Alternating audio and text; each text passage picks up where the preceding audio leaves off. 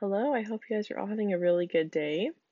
I am still not feeling very well. It is about a few hours ago since my last podcast.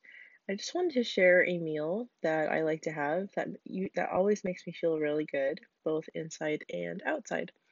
I love having a bowl of Greek yogurt with frozen berries.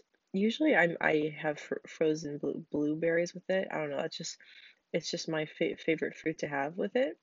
And then I like putting either muesli on it or granola. That's probably one of my favorite meals right now. I'll usually have it for breakfast, and sometimes I'll have it for dessert. I just love it a lot. So it's Greek yogurt, frozen berries, specifically blueberries, and granola. So that is one of my favorite meals to have at the moment. So I just wanted to share that with you all. Bye!